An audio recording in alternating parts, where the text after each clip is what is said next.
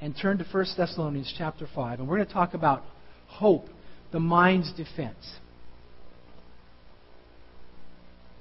And while you're turning there, I do have it, 1 Thessalonians chapter 5. While I'm, while I'm turning there, I want to just pray. Lord Jesus, we, we thank you that you're our hope. You're our joy. You're our salvation. And Father, in you there's, there's faith, hope, and there's love. And so, Lord, this morning, right now, would you prepare our hearts, our minds, prepare our bodies, prepare our spirits for, for the Word of God today. And Lord, let this Word of God feed our souls, feed our minds, and feed our, our whole life so that we can be well and strong and we can be prepared for, for the deceptions of the enemy. We can be prepared to give answers to those who need help, and that we ourselves will have this hope, God. That's not wishful thinking, but it's a real hope of the goodness of God in our lives. So, Lord, we bless you. Anoint your word today. In Jesus' name we pray. Amen. 1 Thessalonians 5, verses 8 through 11 says this. I might have it up there. I do have it great. But since we belong to the day, let us be self controlled, putting on faith and love as a breastplate and the hope of salvation as a helmet. For God did not appoint us to suffer wrath, but to receive salvation through our Lord Jesus Christ. Did you hear that? He doesn't want you to suffer, He wants you to receive hope. Isn't that awesome? In fact, God tells us to renew our mind. Okay, so here it is. Here it is. For He died. I just threw that in there. He wants us to renew our mind. He died for us so that whether we are awake or asleep, we may live together with Him. Therefore, encourage one another and build each other up, just as in fact you are doing. Now, there's a couple parts of the scripture that I wanted to point out to you. One, it says, of course, be self controlled, put on faith and love, and then as a breastplate. And then he says, put on the hope of salvation as a helmet. Okay. Now it's interesting. I, I brought up, and I, have done this before. I have I have what's this is the military doesn't use these anymore. This is called a steel pot helmet, and under this little camo covering, there's a steel pot. So when my dad was in the army for 21 years, um, this is the type of helmet he he would wear in combat or training. And so the, this helmet is not totally bulletproof. Now they have better helmets. They're not they're not totally bulletproof, but the helmet protects them in the battle. And you see football players, they wear helmets. Race car drivers wear helmets. Uh, fighter pilots wear helmets. When I ride my bike, uh, I wear a helmet uh, to protect my head. Now, remember, do you remember that commercial? There was a commercial about schooling. They're saying the mind is a terrible thing to waste. Some of you remember that? And so, so they're really strong on, you know, don't waste your mind. Uh, you, you know, use your mind for great things. And see, the same thing is God says, put on the, the helmet of hope. Put on God's helmet of hope on your mind to protect your mind. Because have you ever had a thought and you're thinking, where did that thought come from? Are you tracking with me? You're like, where did that thought come from?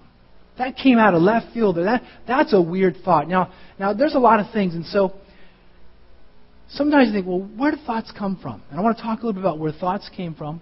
I want to talk about how you can protect your thoughts and protect your minds, and you can get control of your thoughts. Did you know that you don't have to allow thoughts to have their way in your life? And God says through His Word that you can have control through self control. And so sometimes we think, well, I just had the weirdest thought out of the blue. Where did that come from? What influences our thoughts? I'm going to talk about that this morning. And you see, if we're not careful, our thoughts can run wild, right? You ever, you ever made like, and I can do this sometimes. I can make a, a molehill into a mountain. You know that statement? Where I can worry about something and I make, I make, I make a little thing into a big thing because I'm worried about it. Because my thoughts, I'm letting my thoughts just have the way. I'm not reining my thoughts in. I'm not controlling what I'm thinking about. And you see, you, you and I have an advantage over um, most of all creation. You have the ability to think concrete and abstract thoughts. Okay? You have the sense of reasoning. Yes, some animals can reason, but you are beyond that. And, and also, you have a know, opposable thumb. Most animals don't. Now, there are some that do. So, okay, but you see, you don't see other animals building restaurants and, and doing science, right? I don't see any other animals, but it's because you have cognitive, concrete, and abstract thoughts where you can form things. Form. You're, every one of you are smart. You're intelligent, and I don't care what people say about you. I don't care what you say about yourself. You are powerful. You are wonderful, and God gives you the biggest and best computer in the world. It's called the human brain. And so in that human brain, you can do great things because God can put good thoughts into you. Or you can let the world tell you how terrible you are or lie to you and deceive you. And so this morning I want to help you say, you know, I'm going to get a hold of my thoughts. Because see, sometimes our thoughts can be evil or hopeless or, or depressing. But I want to talk about how we can have great thoughts. Amen? So the first thing, are you ready to write this down, is where do thoughts come from? Now, there, there's probably more sources, but there's three big sources I want to talk about today. Letter A are the five senses. What are the five senses? Sight, sound, touch, taste, and smell, right? So, so, so those, those five senses, probably 80% uh, uh, uh, of our thoughts are influenced by the natural stimuli around us.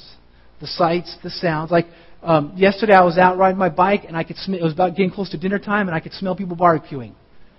Guess what it did to me? I'm hungry. I got to get home and eat. So it it influenced my thoughts, right? And you see, so sight, sound, taste, touch, and smell can influence your thoughts. Now, many of us, we've heard the saying that our eyes are the windows to our what? Our soul. Our eyes are the windows to our soul. Okay? Now, again, just listen to me for a few moments. Now, one of the greatest single sources, or two sources, excuse me, of influence in our lives today is what we call the mass media, which is TV, radio, internet, um, books, magazines, etc. And so, probably the most influential, probably still is TV. Now, I would, I would still say that internet is probably second, but TV can influence your life. Is that true or false? True or false? Okay, so it is true. So, TV can be good things, it can be bad things. And however, what happens though is when you turn the TV on, I mean, you do have a remote, you can turn it off, you can do that, but TV can change your thought process. It can influence your thinking. It, it, can, it, can, it can influence you good or bad. And see, so TV can control the masses physically, intellectually, and spiritually. Again, I have TVs. And we were at uh, Kay Anderson's 60th wedding anniversary celebration. They were talking about back when they got married. One in, was it one in three homes had TVs. Now everyone has three or four or five TVs in a house, right? Every room has a TV, and I'm, I'm guilty. We have, I think we have three TVs in our house. Uh, uh, I think three or four, anyway. Uh, and so, so, so it's good or bad. And so with me, I'm purposely trying to make sure that the TV is not making me think things that I shouldn't think. Okay, with my kids. And I remember I told you this before. I remember um, sitting watching TV, and I love science fiction shows. And there was a science fiction thing where these aliens took over people's bodies. I mean, that was that was exciting. Well, kind of exciting. And so this guy in the movie, he was realizing this alien was trying to take him over, and so he, he there was this there was this uh, uh, he was wrestling around and he broke he broke this lamp and there was, so there was this lamp with with the the bulb was gone and he put his finger into that open socket and was shocked and the alien got out. And my dad turned to me and says you cannot do that Stan. You will kill yourself. And you see so then and then I don't know I think last year we were watching a movie a year ago and one of those superhero movies you know whatever it was a and, and this uh, guy jumped out of the car, of this car, and he jumped in front of this car and stopped it. And I remember there was his dad and his son. His son was, I don't know, five or six years old. And he said, Son, we can't do that. Do you understand me? Because why, why would he say that? Why would my dad tell me something like that? Because we sometimes think that everything on the TV or the screen is real. Right? And so you have to be careful. I'm not saying it's all evil because I, I enjoy TV sometimes and all that kind of stuff. But TV can, if you're not careful, can destroy. I remember sitting in a mass communications class in, in, I think it was my sophomore year in college, and the professor was telling us that the desire of the mass media, these were his words, the desire of the mass media was to condition and even control how people think. He, he had worked in mass media, public relations, for, for 20, 30 years, and he said the, the desire is to control the thoughts of people. Okay? How do we know? How how do you know? Why do I have so many different cereal boxes in my house? Because my kids see the cereal ads on TV, don't they? Oh, oh gotta have it, right? Right? Gotta have it, gotta have it. Why do industries spend billions of dollars every year on commercials? Because they're making money. They're, they're, now, some of that stuff's good, some of it's bad, some of it's okay, some of it just has no, no effect in your life. But you see, the media can, can, can help or hurt us. And so TV and mass media are prime vessels for, check this out, the enemy of our souls to influence our thinking. But it's also a possibility for God to help us as well. Okay, so the five, the five senses. Now, here's some other thoughts. Letter B is your subconscious mind. This is your memory. Again, you, you are a great computer. You have ability to, to produce thoughts. You have the ability to come up with great thoughts, good thoughts, average thoughts, bad thoughts. And let me just say this to you, Cal. I'm, not trying to discourage you. Some thoughts that come into your mind, they're just random thoughts, and your, your mind just works like that sometimes. Of course, some thoughts you might think are random because they're conditioned. And of course, we'll talk about in a few moments, there are some thoughts that come from other forces in life that try to deceive you, okay? But I want to tell you this some, some thoughts. In fact, I was driving this morning coming into church, and all of a sudden this thought, and it wasn't a good thought, I said, That is not of God. I rebuke that in the name of Jesus. And so I just want to tell you, you can take authority of those thoughts because the Bible says we, have, we can do that in Corinthians. That when a thought comes in, they're like, That is not of God. That's a bad thought. I, I rebuke that. I bind that in the name of Jesus. I'm just telling you. But here it is, your subconscious memory. Um, recently, just just recently, you know, was my dad's fourth year anniversary of his passing. He died of cancer four years ago, and, and there was something. Of course, I'm thinking about it, but something reminded me of my dad. Just something that I heard, or there was a smell, a, a combination of it, and, and my subconscious brought memories of my dad. Of course, I started crying a little bit thinking about my dad. And so, how many of you have been somewhere and all of a sudden you've heard a certain song and there's like the weather's just right, and all of a sudden something comes back in full vivid color from 20 years ago, five years ago, yesterday, and so your subconscious can also bring in thoughts. And those are, they can be good and they can be bad. And so there's certain stimuli that bring it back. But now let me talk about letter C. Another source of, of, of thoughts are, is spiritual. The spiritual world. Now some people are like, oh my goodness, that's weird. You're getting weird on me. You know, I don't believe in all that stuff. There are spiritual forces for us and against us. Okay, in this world. And if you don't believe me, just watch the news. Why do we have a problem with people getting guns and trying to shoot people? Well, we had gun control. It's not a gun control issue. That might help. But they have been lied to spiritually. They've isolated themselves. And, and I, I, I ride with police. I go to police trainings and I talk to, and they say most of these people that do this, they get, them, they get away from people and they begin to feed on these negative thoughts. They watch these, these evil shows, the, these things, you know, uh, that, that are bad for them. And they begin to have these thoughts, and they begin to meditate on these bad thoughts, and they begin to start hating people because that's what the enemy does. This spiritual force of evil does that. And then they say, the only way I can get back, or the only way I can deal with this world, is hurt people. That's evil. Evil thoughts have overcome them, and they've allowed those evil thoughts. They've fed on those. They, they're just allowing those evil thoughts to, to be processed in their life. And there's, if there's no one there, there's no one there to guide them and help them. Because if you look at all those who've done these bombings and shootings, they've separated themselves mostly from their family and their friends. Recently, the, the unfortunate one we just saw in, in Wisconsin, where this guy went to the Sikh temple and it was awful and it shot people there, was he separated himself from most of society and he began to just listen to this radical teaching. Okay? And so what happens is, is these people, they, they allow these evil thoughts. And so you and I have got to be careful, right? That's why we have family. That's why we have friends. That we have church. And you see, there is a spiritual world. God sends good thoughts. Amen? If you don't hear anything else today, and I've said this many times, there are three sources of, voices in the world, okay? First, there's God's voice. Secondly, there's your voice. And thirdly, there's Satan's voice. God's voice, your voice, and Satan's voice. Those are the three main voices in the world today. God's voice is always good. God's voice always has good for you. Okay? Now, it might be a disciplining word, but it's always good. Your voice can be noble, but sometimes your voice is generally self seeking. Not always, but generally self seeking because mankind has done noble and great things. Thirdly, the voice of Satan, the Bible says in John that, the, that Satan's native language is lying. Did you know that? And so his voice is a lying voice. It's a deceptive voice. It's a destructive voice. And so he always is lying for you to, to, to, to destroy people, to, to, to do things to your body, to, to do things that are, that are harmful. Okay? So if you have thoughts like that, you got to take captive those thoughts. You got to say, I take captive that thought. I rebuke that thought in the name of Jesus. Do you understand what I'm saying? So there is a spiritual force out there. There's a spiritual world. Well, I don't believe in that stuff. It happens. It happens. I mean, it's easy for people to believe in aliens. It's easy for people to believe in, in, in, in uh, Mickey Mouse, and it's easy, easy for people to believe in, that Elvis is still alive. But why do we struggle with spiritual forces? I'm not sure. I'm not into that stuff. Well, it, whether you're into it or not, it's there. But you can harness the good thoughts that come in your mind. So listen to the good thoughts. Listen to the God thoughts. Amen? You see, one of the ways that you can help your good thoughts is picking up the Bible and reading the Bible. Did you know these are thoughts from God? These are thoughts from God put in a, in a book. And you can read these thoughts. You can also sit before God and say, God, speak to me. Because God is still a living God and He still speaks to you and I today. Some of you think, no, I can never do that. Yes, you can. Well, that's, that's for special people. You're special. You're an awesome person. Jesus died on the cross for you. He gave you life. And you can hear the voice of God. Well, I don't know. I, I hear other voices. Well, then why not hear the voice of God? Amen? I mean, I know we're told not to. If you hear voices, you know, I'm hearing voices. Well, You need to filter out voices and say, I want to hear the voice of God.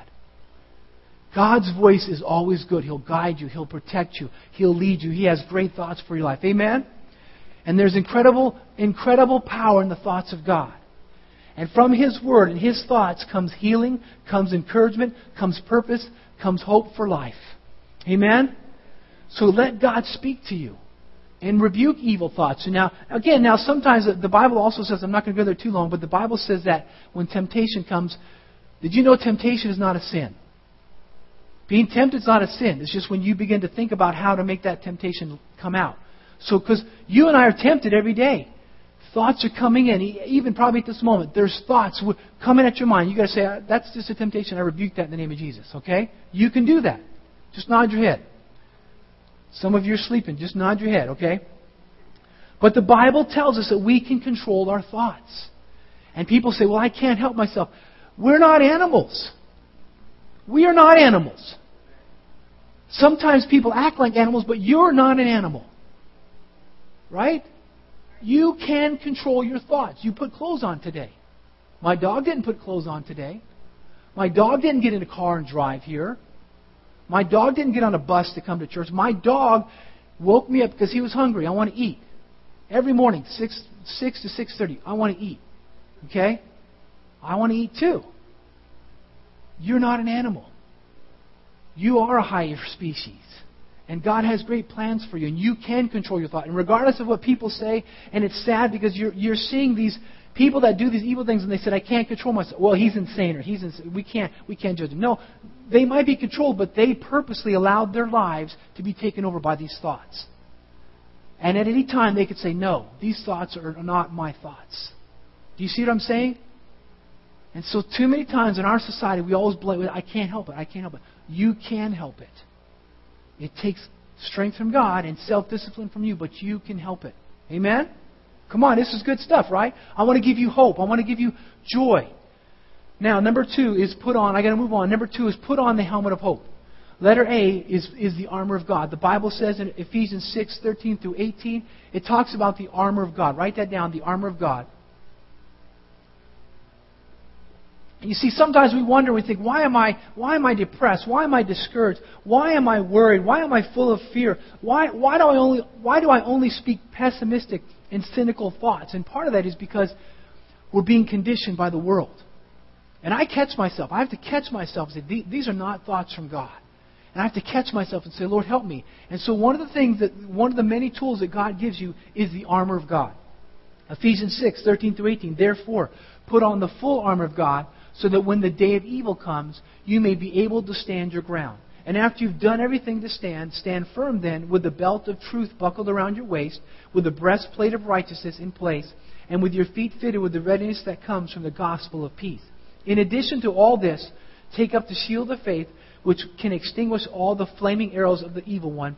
Take the helmet of salvation and the sword of the Spirit, which is the word of God. Now you see, Paul, he said what? Put on what? Put on the armor of God. What does that, what does that mean? What's the implication there? You have to put on the armor. There's a spiritual battle. God gives you protection. God doesn't send us into this world just like helpless little sheep. He gives us armor. The, the Bible talks about the armor. And he says not only that, you get six defensive weapons and then you have a couple offensive weapons. You have the sword of the Spirit, and then you have the, the, the, the, the prayers, the intercession talks about that. So, so you and I are responsible. Just because we're born again doesn't mean the armor is automatically put on. Every day you have to put on the armor. Every day you have to say, and I pray this often God, protect my thoughts today. Protect my heart so that I focused on you, that I'm not allowing some, some influence that's not of you. So God gives you armor, and you have to put it on. Now, letter B, the hope of salvation. The hope of salvation, 1 Thessalonians 5 8 says, But since we belong to the day, let us be self controlled, putting on faith and love as a breastplate and the hope of salvation as a helmet. You see, if we do not put on the helmet, okay, if we do not put on this helmet, we, the helmet of God, we are asking for trouble. If we don't put hope over our mind, can we get depressed and discouraged in this world? Okay? It can. And so, what, what's the antidote? The antidote is put the thoughts of God into your mind. Put the hope of God. Put the helmet on so that Your mind is protected from the work of the enemy. I'll put this down here so I can refer to this a little bit more. And so you've got to say, God, help me to put on the hope of salvation. You see, I think many Christians, we struggle with how to control our thought life. And you've got to say, you know what? There's hope. There is joy. There is a God that loves me. Okay, say this God is good. He is great. And He loves me. Okay, so with those three thoughts, think about that. That He, he loves you. There's more to that. But God is good.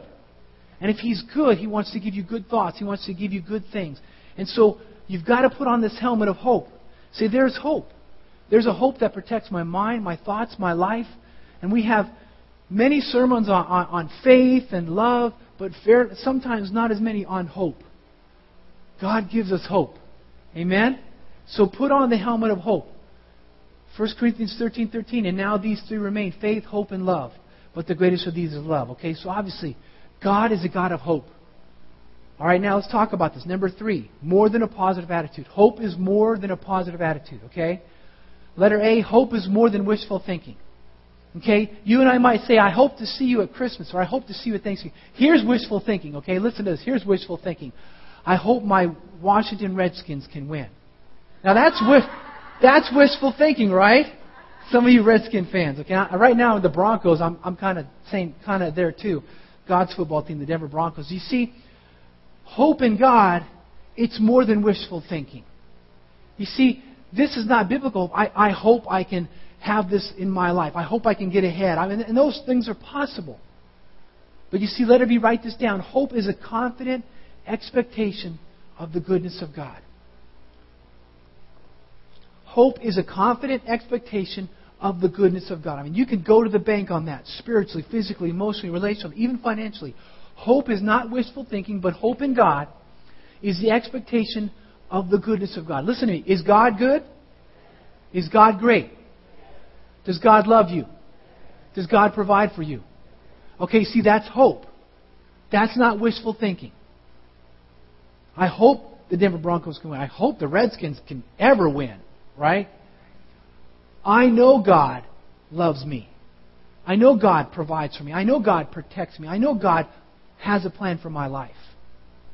That's not wishful thinking. That is a sure thing. Amen? And so you've got to protect your mind by saying, okay, God is great. God is good. God is love. God gives me every good thing, and God has a plan for my life. You can put that on as your mind and remind yourself daily God is good. God is great. God has a plan for me. God, God cares for me. Isn't that awesome? Hope in God is more than wishful thinking. Hope, again, it's a confident expectation of the goodness of God. So let her see why do we have so much hopelessness? You see, hopelessness is one of the saddest human expressions around. How many of you, sometimes, you know, I think about this, and I think about my life, and I, I want my life to count. I want your life to count. And I think to myself, if I just live 80 years or 90 years, and the only reason I'm living is just to make a living, to get by, and maybe have a retirement at the end, what a hopeless life that would be. I want my life to count. I mean, there's nothing wrong with that. I'm, I'm hoping that and trying to set aside so that I can't, someday when God allows me to retire, that I will be able to relax a little bit. But I want to know that when I live my life, I didn't live just for that little retirement. I lived so that other lives could be changed. And you see, there are many people, they get up on Monday morning, or maybe they're working now, and they get up and they do the grind, and they, eh, Monday through Friday, or Monday through Saturday, and you just hope, you hope that you hope, you hope and they start getting behind in things, or, or the, the, the life that, that of struggle begins to weigh down on, them, or the pressures of the world, and you see then they begin to have hopelessness. I'll never get out of this dead end job. I'll never get out of this relationship. Uh, my life is hopeless, and that's not from God. That's the enemy. That's what the enemy wants to do. He wants to trap you with this hopeless life. And if you watch our news and you read the papers and you, you see this hopelessness abounds in our society, hopelessness, Hopelessness drains life from you. But you see, again, we have hope in God. Amen? So you have hope. You have purpose. You have reason. You see, hopelessness takes your motivation away, takes your inspiration away. Hopelessness makes you give up and just say, Why? Why? I just forget it. I'm not, I'm not going to do this. I'm just going to live, and whatever happens, happens. That's not what God's plan for your life is. God has a plan for you, He has a future. He has plans to prosper you. Amen? You see, sometimes we wonder, well, why do I even go to church? There's no hope in my life. There's no, there's no life in my faith. Put on the helmet of salvation. Put on the helmet of hope. Reassure yourself God is good. God is great. God loves me. God cares for me. God has a plan for my life. God wants good things to happen. In fact, Romans 8:31 says, "What then shall we say in response to this? If God is for us, what does it say? Who can be against us? Come on, let's say this. If God is for us, who can be against us? You see, God is for you. He's your biggest fan. Not just your mama. Not just your daddy. God is your biggest fan. And if God is for us, then who can be against us? No one, amen? And so, so part of this letter D then is we need a hope that perseveres. We need a hope that is, that is persevering. Now, please just hear me. You know I joke about this often, but if you and I are hoping in a politician or we're hoping in a, a political party, we're hopeless. Now, there are good politicians, and sometimes the political parties do good things. And I pray that. I pray that every day God help these political parties, these politicians do good things. But if my hope is in them, I'm in trouble. Amen? You see, if my hope is in the stock market, my goodness, right? Wow. My hope is in God. If, if my hope is in another person, I'm going to be disappointed. Because people make mistakes. People falter sometimes. They, now, some people do great things. But check this out. If my hope is in Jesus Christ, I'll be able to persevere any storm that life throws at me. Isn't that awesome? If my hope is in God's promises, my future will be secure. Amen? You see, if my hope is in God's provision, listen to this. If my hope is in God's provision, I'll never have a real need. Right? Some of us said, I need a million dollars. I need this or that. You know what? Maybe you might need that, but God's Bible says, I, my God, will meet all my needs according to his riches in glory. And we get our, our needs and our wants mixed up sometimes, don't we? And God want, gives you sometimes your wants along with your needs. But you can go to the bank on this. God meets my every need. Amen? And so Hebrews 3.1 says this, Therefore, holy brothers who share in this heavenly calling, fix your thoughts on Jesus. Fix your thoughts on Jesus, the apostle and high priest, whom we confess. You see, because Jesus has never failed, Jesus will never fail. I'm going to fail you. You're going to fail someone. Politicians fail. The economy fails. The world fails. But Jesus never fails. He never did fail. He never will fail. So fix your thoughts on Him. Amen? So let me talk about this. Let me move on. Number five, expecting good. Expecting good. Four, I'm sorry, expecting good. Letter A, God is working all things together for good. Romans 8:28, you know this, and we know that in all things, say that all things. God works for the good of those who love him, who have been called according to his purpose. Which things is God working out good? All things. You should be shouting and that wow, this this struggle I'm dealing with, God's going to work it out. This debt I'm dealing with, God's going to work it out. This this this habit that's breaking my life, God is going to help me work this out. This depression, this fear, this anxiety, this this sickness, this this thing, God is going to help me work this thing out. Isn't that awesome? God cares for you. He says, I love you. I want to work things out for the good of those. So, of course, the qualification is do you love God? Have, oh, yes, you do. And am I doing what God has called me to do? I hope you are. You see, God has a purpose for your life. The Scripture gives us a foundation for never failing optimism. Don't you just hate optimists? Don't you hate the person that's always got the smile on their face, right? Come on, some of you are like that. I mean, you go to work and you have this coworker and they're always happy, you know, you know, the whistle while you work, and you're like, "Shut up already." Well, that's improper. Be quiet, you know. Or that person, you see them driving down the road, and they're smiling and whistling, and, you're like honking the horn, "Get out of my way!" Right? Don't you just hate optimists? Why? Who's controlling your thoughts? I mean, there's times I'm in a hurry. I'm like, come on, come on, go, move, move, move. You know, whistle while you work over there. I understand that. But then I have to regather my thoughts. Why? Why am I getting stressed out about something? Why? Because, see, you and I can have an internal, eternal optimism. It doesn't have to be that cheesy grin. You know, it doesn't have to be that fake smile. But it's, you know what? In all things, God works for my good. In all things, all the time. That is pure optimism. That's not wishful thinking. Amen? That's awesome, right? So you can now be that person who's sitting on the on the metro smiling, right? You can be that person driving the car, worshiping. You can be that person at work smiling. Hey, did you hear the economy crashed? Hey, that's okay. God is my economy. What's wrong with you? Well, if the economy crashed, then we're in trouble, right? But I have God. And God's economy has never crashed, and it never will crash. Did you hear about so and so? That's awful, but I'm praying for them because God can work all things out. Have, have a real optimism in God. Amen? Hope is full of joy and optimism. Letter B, how much more will your Father give good things? Man, God is good. Amen? Oh, Pastor, I didn't want to hear a sappy good message. Well, yeah, I need it. You need it today. Matthew 7:11. If hey, this is better than the 7:11, right? Matthew 7:11 it says, "If you then, though you are evil, know how to give good gifts to your children, how much more will your Father in heaven give good gifts to those who ask him?" Isn't that awesome? How much more will your Father in heaven give good things? That's exciting. All right, listen to me. How many of you know when you buy Christmas gifts for your family, do you go out of your way to buy bad gifts? Some of you do. It's like I gave them. I'm going to give them that fruit cake that's been going around since 1955. Or you know what? I'm going to give my brother's kids that annoying loud toy that they gave my kid. Yeah, now, I mean, if you really love someone, you go out of your way to get the best gift that you can get, right? Right? And think about God. He says that if people know how to give good gifts to their families, how much more will our Father in heaven give us good gifts? This is better than Christmas.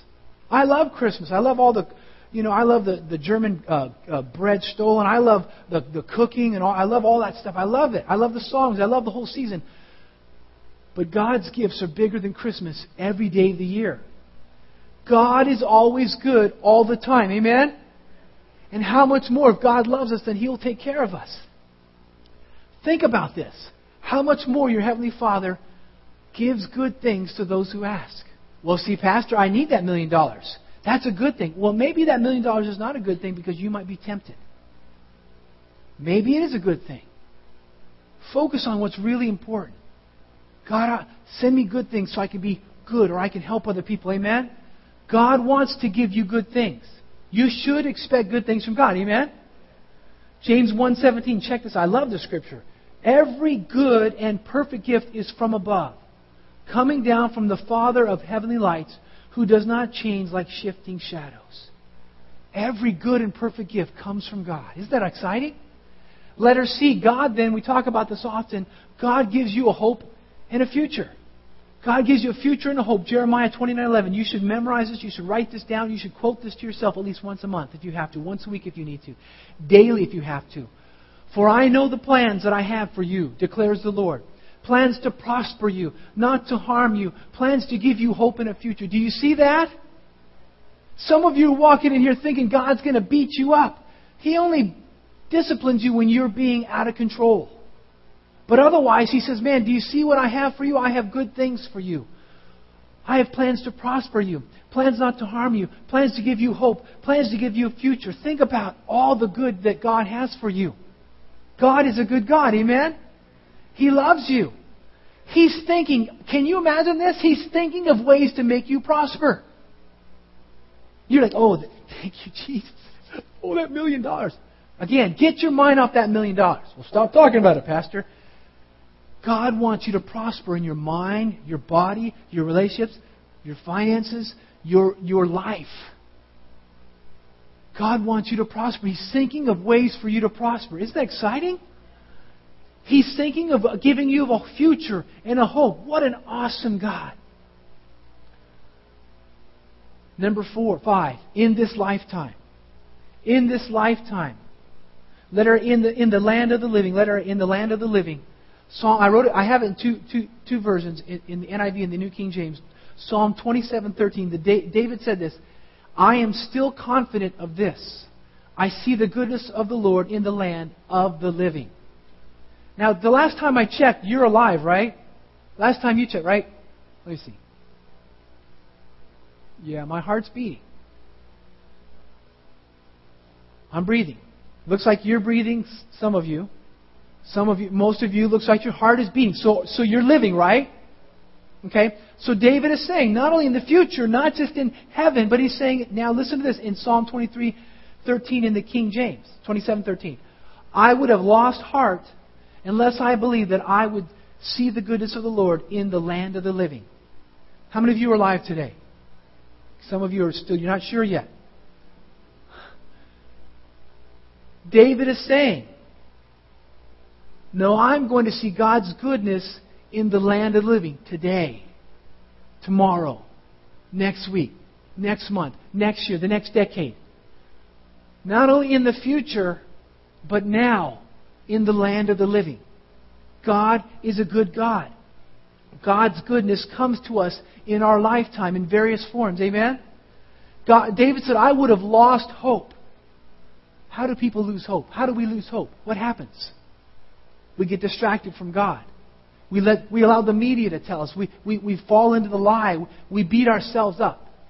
I, I can be my worst critic and I can be my worst enemy sometimes. I can make a mistake and I can just beat myself up. And who loves that? The enemy loves that. Yeah.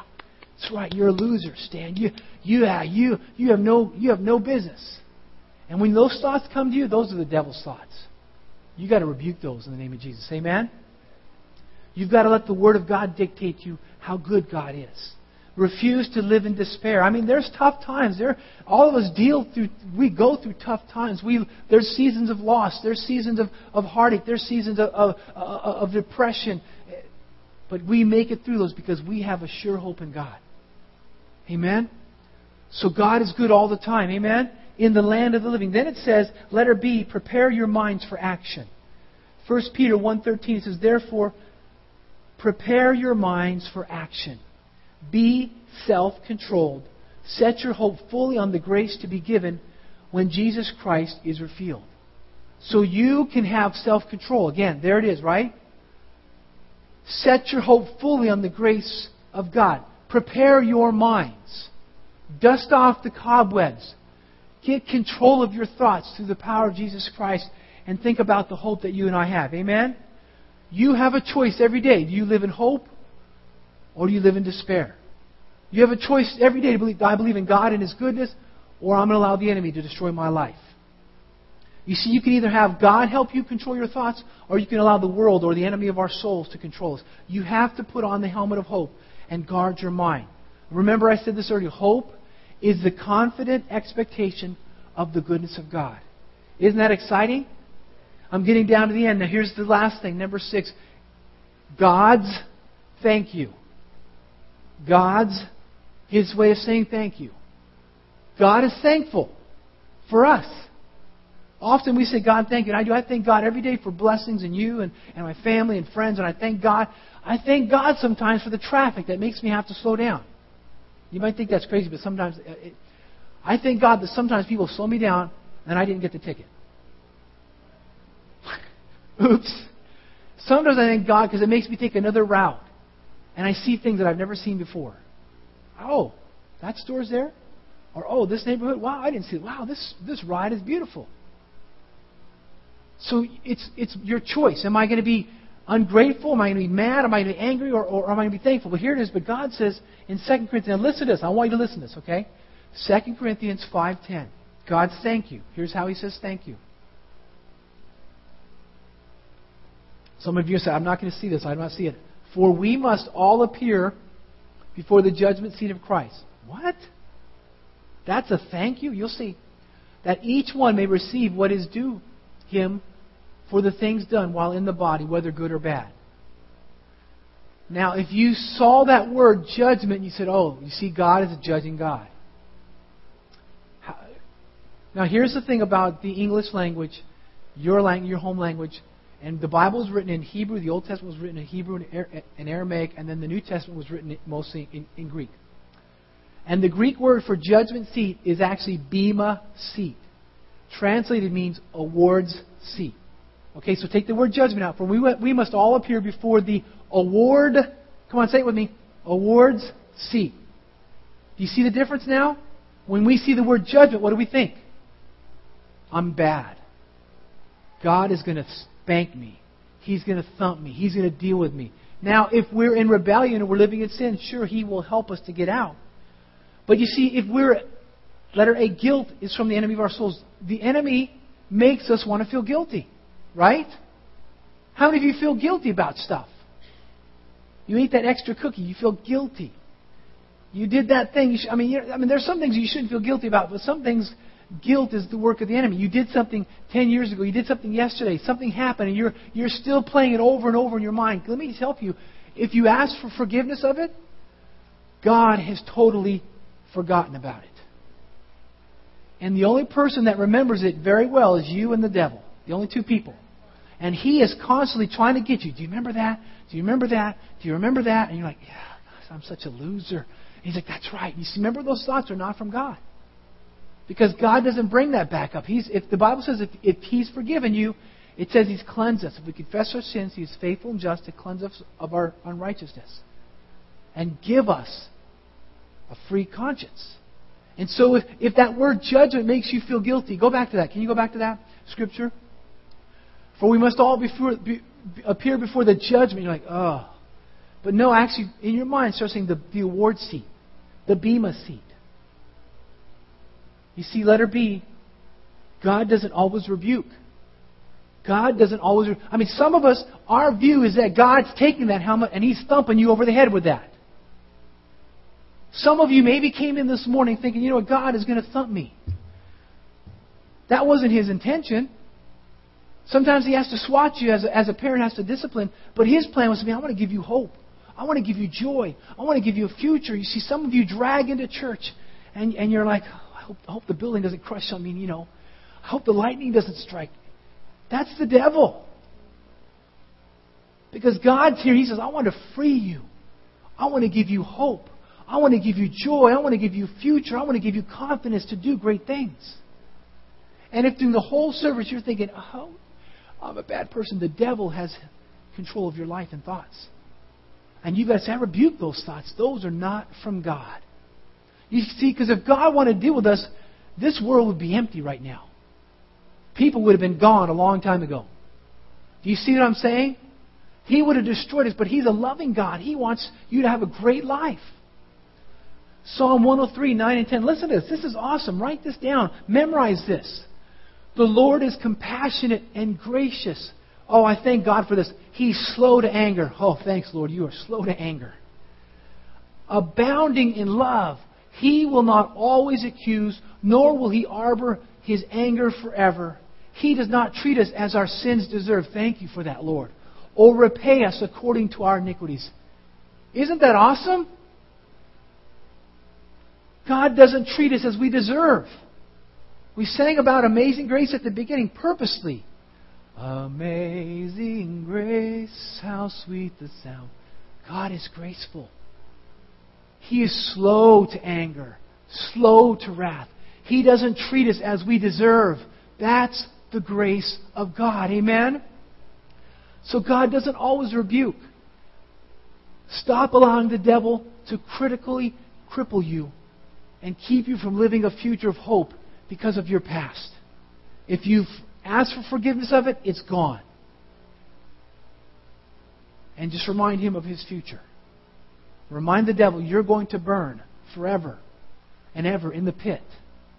And I'm not, because I'm redeemed by the blood of Jesus Christ. So get out of my face. You can speak to the devil like that. Okay? You can do that. That's okay. So the next thing, okay, God doesn't always rebuke. Letter see the real purpose of the judgment seat. The real purpose of the judgment seat, or the Bema seat. You see, again, I told you the judgment seat is the place where we are rewarded. We are awarded for our service, awarded for allowing God to work in our lives.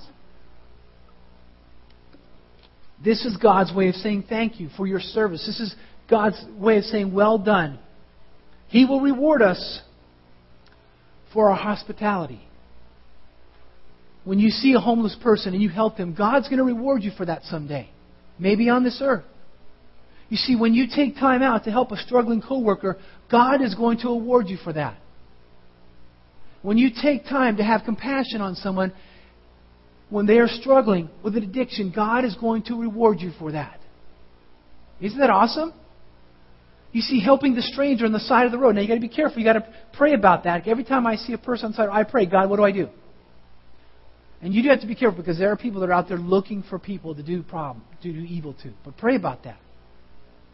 Okay, ask God to help you. Don't don't put strangers in your car unless the Lord directs you to. Okay, but God will, will bless you for taking kids to Sunday school. God will bless you for serving food at the church luncheon. God will bless you for working in the nursery. I know that's a thankless job. Someone's like, oh, man, wow, nursery. Oh, yuck. Thank God for nursery workers. Amen? Thank God for you. God will, will reward you for helping out in the community and the needs that they have there. God will thank you for helping the poor. James 1.27 says, Religion that God our Father accepts as pure and faultless is this to look after orphans and widows in their distress and to keep oneself from being polluted by the world. God will bless you for giving funds to a homeless shelter. God will bless you for donating food to a food drive. God will thank you for bringing people to Jesus Christ. You will be rewarded for that. God thanks you for giving your hard earned money to missions. God will thank you for being faithful in giving His tithes back to the kingdom of God, to the church. God will thank you for your hard prayers, wrought in tears and through turmoil. God will answer those prayers. Amen? God will thank you for standing up for righteousness in a world that doesn't believe in righteousness anymore. God will thank you and reward you for standing up for traditional marriage when everyone else says it's wrong. God will thank you for the numerous and unknown sacrifices that you've done for His kingdom, for your family, for your friends, for your business. Sometimes you think you go to work and you think, does even anyone even care? God cares. And one day you're not going to stand before the judgment seat. You're going to stand before the bema seat of God. And He's going to say, I saw you put in those extra hours at work and no one cared, but you helped that business. You carried that business. Here's your reward. I saw you cleaning the church when no one saw. I saw you helping in the there. I saw you give that extra X amount of dollars so that the church could do this. I saw you help these people on the side. I saw that, and here's your reward. That, my friends, is going to be awesome. And so God is saying even now to us, thank you for your service. Titus 2:11 through 14 says, For the grace of God that brings salvation has appeared to all men it teaches us to say no to ungodliness and worldly passions and to live self controlled, upright, and godly lives in this present age.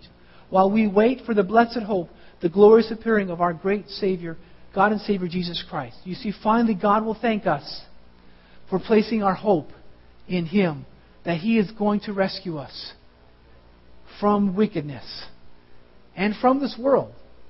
Don't hide from the world, live His light, but God is going to bless us for holding on to the truth. Amen. Would you stand with me this morning? You see, God is a God of hope. Amen. God's hope should liberate you from the fear of death. God's hope should liberate you from the struggles of this world. God's hope should liberate you from the fears and the anxieties that you hear and see. And they're real. There are real struggles. People are really struggling. You and I are really struggling at times. But God gives me hope. You've got to have hope in God. Amen? Trust in Him. Quote these scriptures. Write these scriptures down before you go. Before you go, I, want to give some. I think I have enough. I think I have enough for everybody. Can I just get some help? Or, or if, if, not enough for everybody, then, then for every family, uh, every. If not, I want to give you this piece of paper, and there are some scriptures there. There's some important stuff in that, and it's very powerful. And before we close, don't leave yet. Don't leave yet. Please don't leave yet. I want to pray over you. I want to pray over you, but I want you to take this sheet. And I want you from this point on to start taking control of your thoughts. I want you to begin to take the scriptures of God and put hope into your life. Amen? I want you to begin to have hope. There's a little thing that you don't have to read it all right now, and you can. I know some of you are rebellious and you've already started reading it, and that's fine. I'm just teasing you. But, but in there, there's a couple things that are there, and you're going to get one in a moment. You're going to get one. But I want you to take this home. I want you to put this in your Bible. I want, you, I want you to put this in a prominent place. Maybe it's on your refrigerator, or on your mirror, or wherever.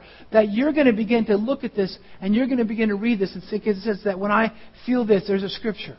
When, I, when I'm dealing with this, there's a scripture to help you because God wants to give you hope and a future. Amen? His plan is not to destroy you. Say that. God does not want to destroy me. He has a plan to prosper me, to give me hope and a future. That's out of Jeremiah 29:11. I'm not making it up. Does everybody have one of those sheets? Okay? Everybody have one of those sheets, or, or the families, and, and we can maybe at the end give some. Can, can someone give me a sheet as they're coming, you guys to the front? Can you spare me one sheet if, if possible? God cares for you. He's thinking great thoughts. Amen? He loves you. He wants you to succeed. He wants you to prosper. He wants you to do well and everything. And so I, I, don't want you, thank you, I don't want you beating yourself up anymore. I don't want you beating yourself up and saying, I'm, I'm worthless, I'm a loser. That's a lie from the devil. But if you look here, it says this, okay? If you go down past the little quotes there, the first thing says this I am free from failure. Okay, and there's a scripture there. I can do all things in Christ So when you begin to feel like you're a failure, quote this scripture. I am free from want because it says, My God supplies all my needs. Amen? When you have a need, I mean, let me tell you something. I was, sometimes when I get physically tired, my mind plays tricks on me, right? And I was physically tired because I didn't get sleep one night because kids are up and I got a few hours of sleep. And that whole day I was worrying about stuff. And I think, what am I doing? My God shall supply all my needs. I got a better night's sleep that night, and the next day I wasn't worried about that anymore. Because number one, I rested, and number two, I put the scripture. I'm free from doubt. God has given every man the measure of faith. I'm free from weakness. So there's stuff on here. There's, they're double sided. When you have these issues, look over this list and say, you know, I am free. I'm free. I am free. Quote these out loud. Remember the word of faith. Faith comes by hearing, and hearing by the what? Word of God. These are scriptures. You need to stand and physically say, when you begin to feel like, hey, I'm a failure, or the enemy has this, or I'm free from defeat. Isn't that awesome? Well, I don't know my Bible. It says here, I am free from ignorance. I'm serious. We're only as ignorant as we want to be. Amen? God has given you a superhuman computer, and you can do. I'm, I'm going to go with this. I am free from worry. 1 Peter 5 says, Cast all my cares upon him because he cares for me. I am free from bondage, where the